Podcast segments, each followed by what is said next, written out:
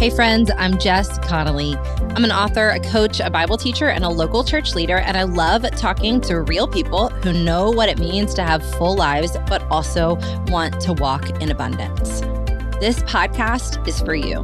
It's not my podcast, it's ours. It's for people who crave lighthearted conversations and deeply spiritual truth. It's for people who are busy, tired, waiting, growing, dreaming, working, or praying about what's next wherever you're listening from, if it's quiet, mundane, or busy, I am praying for you and I'm so glad you're here. Let's go.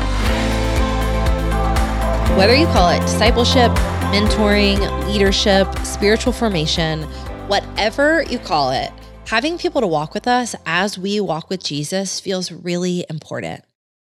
But if I'm honest, for a lot of us, I feel like the enemy takes what could be a really good gift and turns it into one more thing we don't have or that we're not good at we're not sure how to lead other people, or we've seen it done in a harmful way and we don't even know where to start asking someone to pour into our lives or asking if we can pour into someone else's. Or maybe we feel so frustrated and dejected that we don't have someone to disciple us because no one's ever volunteered. Whether you are a current mentor, a discipleship leader, whether you crave these things, or if you're really turned off by the idea of discipleship in general, this episode is for you. Hey, friends, the core of this episode is I'm going to share four questions that I think are really helpful to use in a discipleship relationship. But before I get to those four questions, I want to talk a little bit about the difference between mentoring and discipleship and coaching and pastoring and leadership. And I want to just highlight at the beginning that I'm sharing all of my kind of loose definitions for those things, but I think there are a myriad of different definitions that could all be right and could all be workable. What I think is most helpful in our individual lives is knowing what our definitions are for these areas before we see movement or growth in them in our lives. So, as a person who leads a coaching business, a lot of times I get asked, like, what is the difference between coaching and discipling, or coaching and mentoring, and coaching and pastoring? So, I'll hit that one first of all.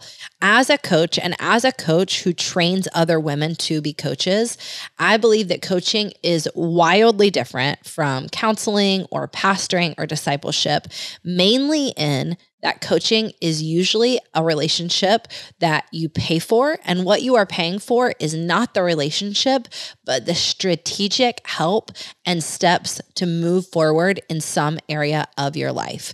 So when someone hires me to be their coach, they're not paying for me to be their mentor. They're not paying for me to give insight into their life. They're not paying for my opinion. They're not paying for proximity to me.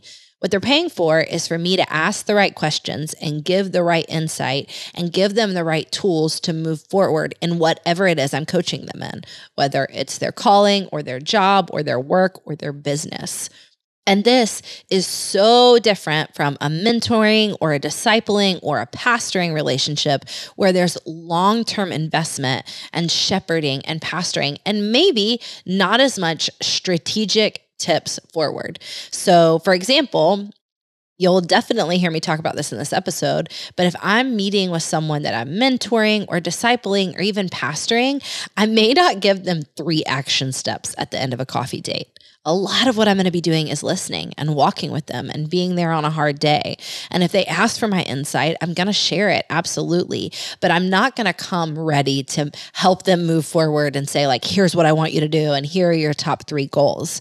Now, I personally love coaching, but I also love the distinction between coaching and pastoring because I feel called to do both.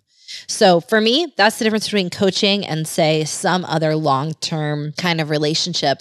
My personal definitions that help me delineate between mentoring and discipleship are this again, these are just my delineations and my definitions.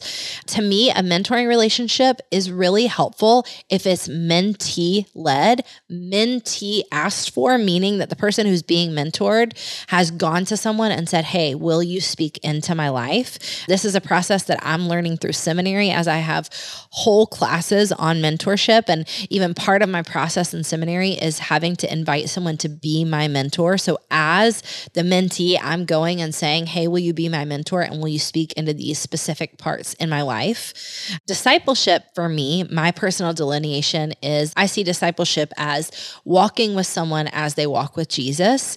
And in my personal life, I find the most fruit when I'm discipling a group of people at the same time. And I'm going to talk a little bit about that. But I also think discipleship can happen really organically if there's not a formal invitation for it. So, as opposed to mentorship, where someone goes and says, Hey, will you be my mentor? Discipleship can be a lot more organic, that as we're walking together, we might see someone else growing in some way and it might inspire growth in us. Pastoring to me is one person shepherding people collectively and individually for the long haul, walking with them, praying about what God has for them, praying about how to teach them and how to encourage them and how to exhort them, but also being present in their life. And those are kind of just some of the delineations of how I see those different words. So, I want to just say, like, a backstory for me about past discipleship relationships. For me, my relationship with discipleship really started when I became a believer. I met Jesus when I was 15. I had a radical conversion experience, and I got plugged into a new church really quickly after that. And there were a handful of women who were very obviously in a discipleship role for me. They were technically, formally my youth leaders at my church, and they began discipling me in kind of of organic and less organic ways. And to be totally honest, that experience was life changing for me. I still remember some of those conversations. I remember getting called up by them. Actually, a few days ago, Nick and I were talking about some of the like most poignant corrections received in our life. And I will never forget one of the most poignant corrections I received within about six months of becoming a new believer. One of those leaders came alongside me and said, like, hey, I love you, but I don't know if you noticed this thing that you're doing. And it absolutely changed my life. Actually, I'm just gonna tell you about it right now she came to me and she said, I don't know if you noticed that you're excluding people that like you have this like kind of power in a room to make people feel seen and to make people feel connected. But i feel like sometimes you use it to make people feel excluded. And i didn't know that about myself. And since that day it's been really important to me to make people feel seen and to make them feel included. I've been like kind of heeding that exhortation for the last 25ish years. And so i had just really transformative discipleship relationships in high school that changed my life. I had some discipleship relationships relationships in college that were really helpful. I would say to some degree, they were also like maybe not as helpful. And that's informed my perspective of what discipleship can look like. And then I do not mind telling you that I had some discipleship relationships in early adulthood in my 20s that were massively damaging and that absolutely turned me off from formal discipleship for about a decade. So, some like liberties were taken. I would say there was some spiritual abuse involved, a lot of which I don't feel comfortable sharing online, but some uncomfortable things happened in those relationships that really made me feel like, you know what? When Nick and I lead a church, I do not want to treat anybody like this. And to be totally honest, I may have swung too far, almost anti discipleship for a long time. And I had a hard time feeling like I could kind of individually lead people because I just didn't want to do it wrong. And I felt so much of my capacity to mess this up and to hurt people that I probably actually, again, swung a little bit too far from discipleship. But in those early years of us planting Bright City, I really became comfortable and saw a lot of growth in the realm of mutual discipleship. And I would say I'm still a fan of mutual discipleship. So for me, that looked like many, many years of doing life with women who were potentially in different seasons, who were maybe younger than me, who were maybe even like a couple steps behind me as far as life season. And I hoped and prayed that they looked to me as someone they could learn from. And occasionally they would ask me for insight and advice. But I also felt like, you know what? Even though you are 10 years younger than me, or even though we are in different seasons, I can also learn from you. And I will ask you for insight and advice as well. And I'll treat you like someone who wants God and is growing and is walking with God. And hopefully you'll treat me that way too. And we can learn from one another. So I carried on in kind of a mutual form of discipleship for a long time until 2022. And in 2022, I had two different problems that led me to want to start a more formal discipleship relationship in my life. And those two problems were this Number one, I had a strategic problem. I had a lot of women that I wanted to meet with or that wanted to meet with me, and I did not have the time. There was no way on earth I would just have been having coffee dates all week long, and that wouldn't have loved my family well, and it wouldn't have loved my work well. And so I was like, got to figure this out because this is not working. I want to be generous and I want to sit and have coffee with everybody, but this is not the way I can best lead and love a handful of women well. And the second problem was I was genuinely starting to feel disobedient. I was realizing I had swung so far away from a healthy picture of discipleship that I wasn't intentionally pouring into people's lives, that I wasn't giving them insight, that I wasn't asking them hard and honest questions, that I wasn't being like a safe person that they could learn from and share with. And I didn't want to keep being disobedient. I didn't want 10 more years to pass and people say, I really wish Jess would have invested in me more intentionally. And so I decided to make a shift and pray about a discipleship program that I could almost beta test for our church for us to use. And that's how I came up with these four questions I'm going to share with you in just a minute. Let's take a quick break. I hear from people all the time that getting time in God's word and really soaking in God's word is difficult, that it's hard to incorporate into your schedule. And I get it. But I have an incredible solution for you that has helped me and so many other people. And that is the Dwell app. Again, Dwell helps us fight this huge problem because when we don't have time to sit down and read, we can listen to God's word as we're driving around town, as we're preparing meals, as we're folding laundry, as we're going on walks. Dwell helps us absolutely soak up God's word. Here is why I'm obsessed with the Dwell app. You can not only pick different plans and different parts of the Bible to listen from, but this is also a listening app where you have so many different options. You can pick which version of the Bible is reading to you. You can pick which voice. I have to say, my favorite is Ryan. You can pick which sounds you hear in the background. Maybe it's nothing, maybe it's the ambient sounds. And again, of course, you can totally pick the content of which plan you are going to be listening to of God's word.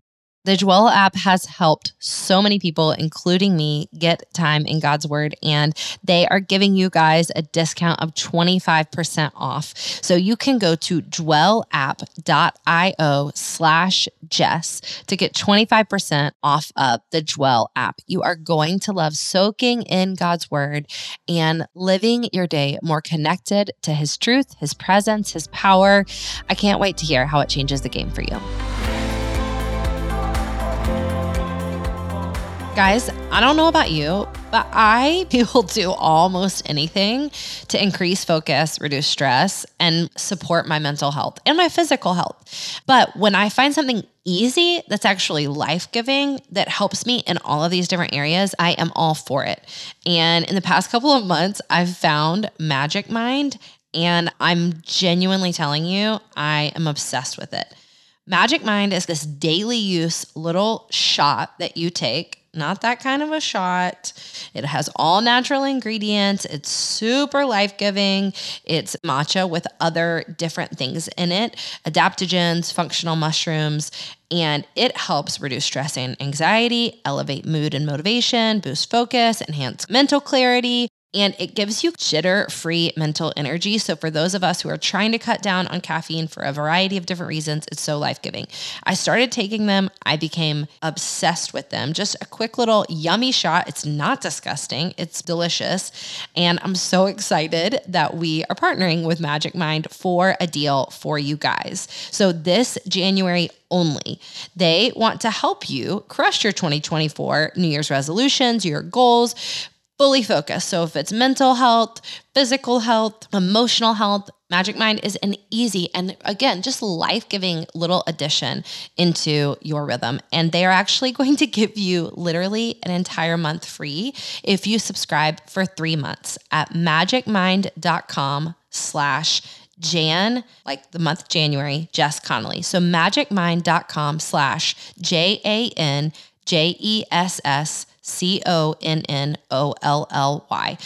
And you can also just use my code JC20 to get an extra 20% off, which then gives you up to 75% off. So this is only in January. I love these little shots. You guys are going to love them too. Again, head to magicmind.com slash Jan Jess Connolly. All right, before I share my favorite four questions for discipleship, I want to go back a little bit and talk more about what was happening in 2022 as I knew I wanted to enter into a more formal discipleship relationship, I needed some like specific qualifications for who I would be meeting with. And so, again, at the time, I was meeting with a bunch of different women having coffee with like no aim to it. Basically, like, let me just sit down and be available to you, which can be beautiful, but maybe not as fruitful as we want it to be. And especially for the investment that that takes hours and hours and hours of coffee. And so I started to just kind of ask God, like, all right, what kind of women would I be looking for? And I really just came up with two different qualifications that I wanted to see in women that I would invite into a more formal discipleship relationship. I wanted to speak into the lives of women, number one, who were organically or intentionally leading. Whether they were in some kind of formal leadership in their work or in their job or in the church, I wanted to know that like other people looked at them and said, I'm following her. She's leading me. The second qualification that I was looking for was women who were currently asking me to speak into their life.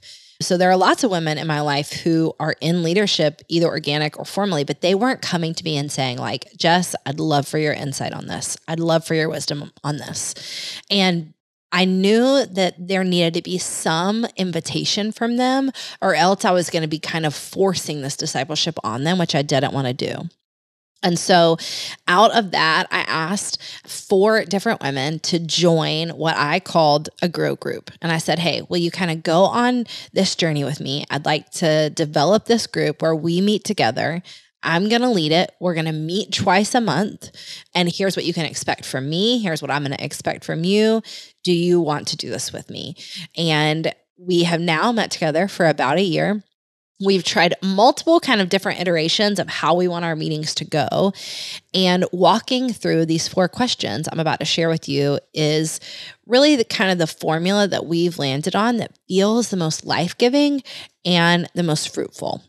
So I'm going to share these four questions with you. And then I'll also share some of the kind of like rules slash guidelines that help us have the most fruitful group we can.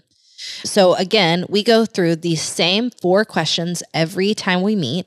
For us, we meet twice a month and it takes about 90 minutes. We try really hard not to meet in a coffee shop. We either meet in a home or in a safe like space at the church where we can really talk and share. And not everyone has to answer all four questions, but we walk through them in order. And usually, almost everybody ends up sharing a little bit of something for each question.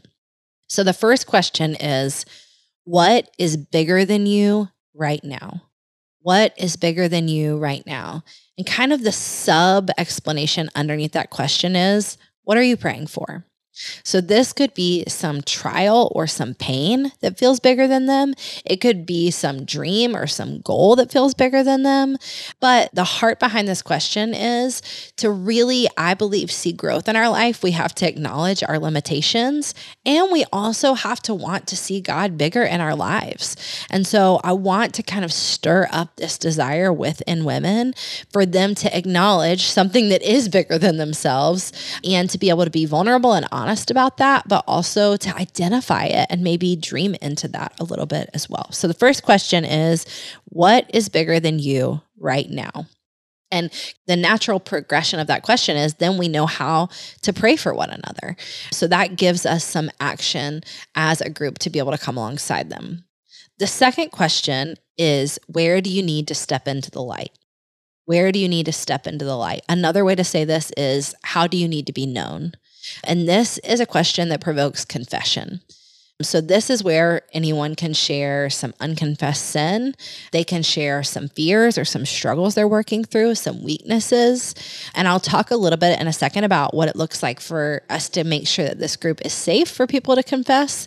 But I do believe that most people need a safe space to confess. I believe that all of us need a rhythm of confession because sin is constantly in our life and it is constantly impacting us. And if we don't have a safe space to say, say, hey, here's what I'm struggling with, and here's how I'm trying to release that, or here's how I'm trying to grow, or here's how I'm trying to even just be known and be honest about where I'm at with the Lord, then we won't make time and space to do it necessarily organically. So, number one, what is bigger than you right now? Number two, where do you need to step into the light? Number three, what are you learning about God? So, in my particular group, we've done a couple of different iterations where maybe we all read the same passage. For 2020, we're all reading the Bible chronologically, but we're going to kind of be at our own pace and our own schedules. But this question really makes space to say, hey, I want to make sure that outside of this group, you are pursuing knowing God. I want to make sure that for you to be in this group, I know that you're reading your Bible, not because it's something to check off, but because I want to make sure that you are seeking to know God. In whatever way that looks like for you. So if you're reading a book, if you're reading the Bible, if you're reading a book of the Bible, if you're thinking on things, if you're listening to sermons, I just want to make space for you to have some place to not only process what you're learning, but testify to what you're learning and to have a rhythm in your life to remember that learning more about God is the beginning of the fear of the Lord. It's the beginning of wisdom. It's the beginning of humility and it's the beginning of victory. So, number one, what is bigger than you right now? Number two, where do you need to step into the light? Number three, what are you learning about God? And number four, how can we be on your team? So, this is where this group really grows some legs and actually becomes a group of people who are helping one another, who are serving one another. So, I really try to press the girls in my group to not answer this question by saying, you can pray about X, Y, and Z, because we already know how to pray for her because she answered that first question What's bigger than you right now? So, this might be okay, do you need help paying a bill? Do you need help getting a babysitter this week so you can spend some time with your husband? Do you need help coming and cleaning out your closet so you can get ready for the next year? Do you need us all to show up to your birthday party and celebrate you well because it's been a hard year? What do you need and how can we be on your team? And there's no obligation here that we would all be able to do that thing or have to do that thing, but it's also such a healthy practice for the person in the group to say, hey, a part of me growing is acknowledging what I need and what I need from other people. And so we find this to be a real really helpful part of the process. Those are the four questions What's bigger than you right now? Where do you need to step into the light? What are you learning about God? And how can we be on your team? All right. That being said, here are just some of the rules. And I kind of set these rules with the group at the beginning of our time together and I'll revisit and remind people of them. These are just kind of guidelines that I've learned can be really helpful from, you know, decades of leading different groups. So the first one is that like everyone has to feel safe. And by saying that, we are saying like we're not going to share what you say outside of this group. If anything like that happens, we're going to immediately admit it and, uh, and apologize. I'm thrilled to say after a year of people being vulnerable in their confessions and their needs. I've never had any issue like that. And to be honest, I've never really had any issue with that in a healthy group where we've acknowledged we want to be safe for one another anyhow. But again, everyone is safe. So I'm not going to go like share an anonymous prayer request about you to somebody else. I'm not going to tell my mom or my sister what's talked about in this group. We're going to keep people safe. Of course, we're going to be wise if anything needs to be reported or shared, but we're going to be upfront about that and honest about that. And again, that hasn't been an issue in this group this year. But people have to feel safe. I think another part of feeling safe is knowing that there's not going to be condemnation or judgment if you're confessing something. If you're confessing a sin or a need or a prayer, you're not going to be like talked down upon.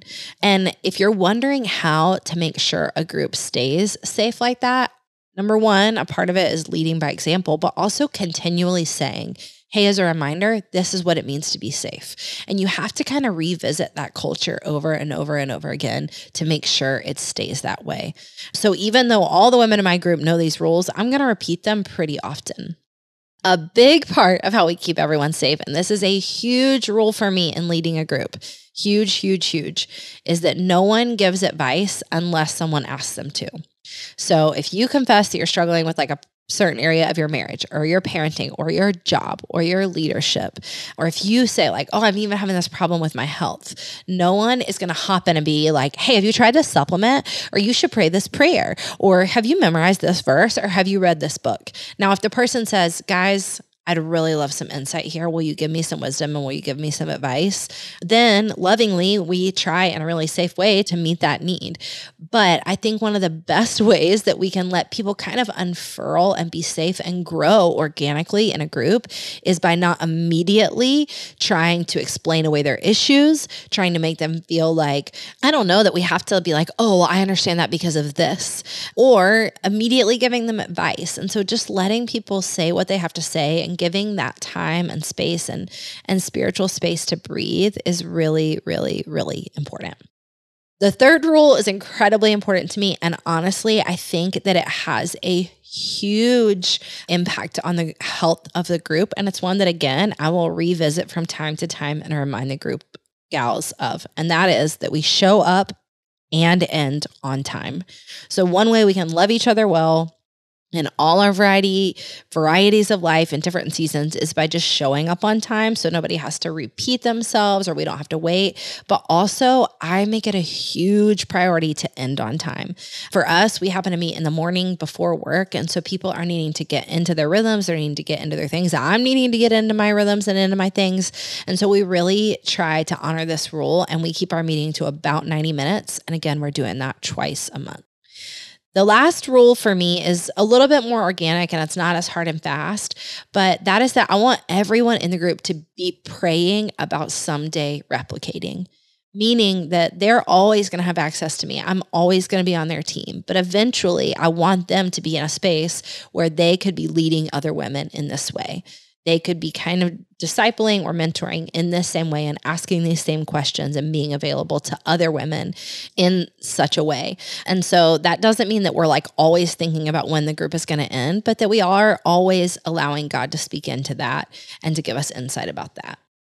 I think in a best case scenario, all of us are going to be being poured into and pouring into others in every season of our life. I think one of the reasons why I moved so heavily towards a more organic version of discipleship is because I really grew tired of this kind of fake level of discipleship that said some women get to be mentors and some women get to be learners.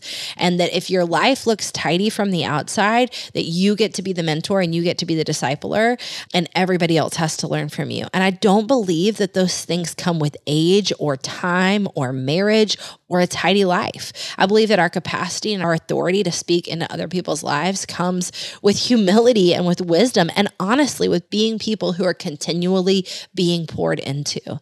The day I stop letting other people mentor me and disciple me and to pour into my life is absolutely the day that I should stop doing it for other people.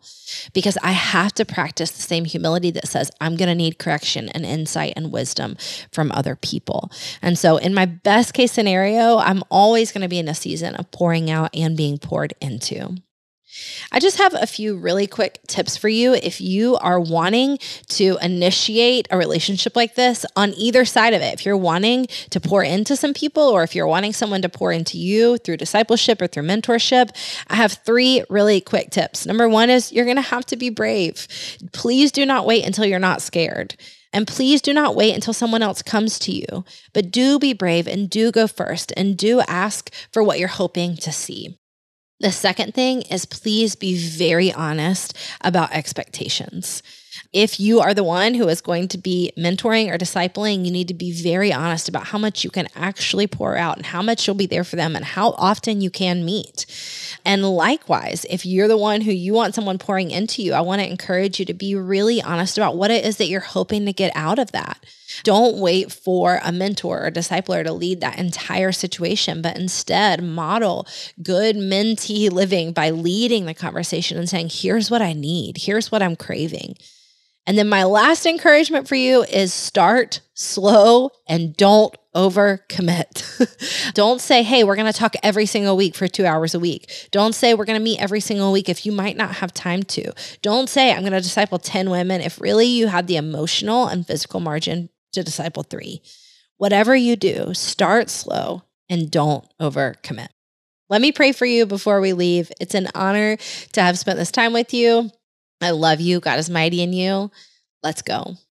Father, I thank you for women who want to lead and want to be led. Would you just stir up humility and desire and honestly, even some authority in us to remind our hearts that not only are we your ambassadors placed here on purpose, but we're also your daughters and we get to keep learning and we get to keep growing and we get to help other people as we do that. Would you give us bravery and courage as we move forward in these relationships? Would you give us insight? Would you give us wisdom and vision about the people that we're supposed to pour into and the people we need pouring into our lives? Would you help us to stop saying no for other people and shutting ideas down before we even make the ask? And in the name of Jesus, would you help us to keep growing in humility, in hunger, in vigor, in vision? In Jesus' name, amen. Friends, I'm so grateful you listened to today's episode. Thanks for spending time with me. It would mean the world to me to connect with you. So you can send me a DM on Instagram at Jess A. Connolly or head to my website, jessconnolly.com, for more ways to connect. If you have a minute to subscribe and leave a review of the podcast wherever you listen, it would massively help us reach more people with the good news that they can live fully awake. Let's go.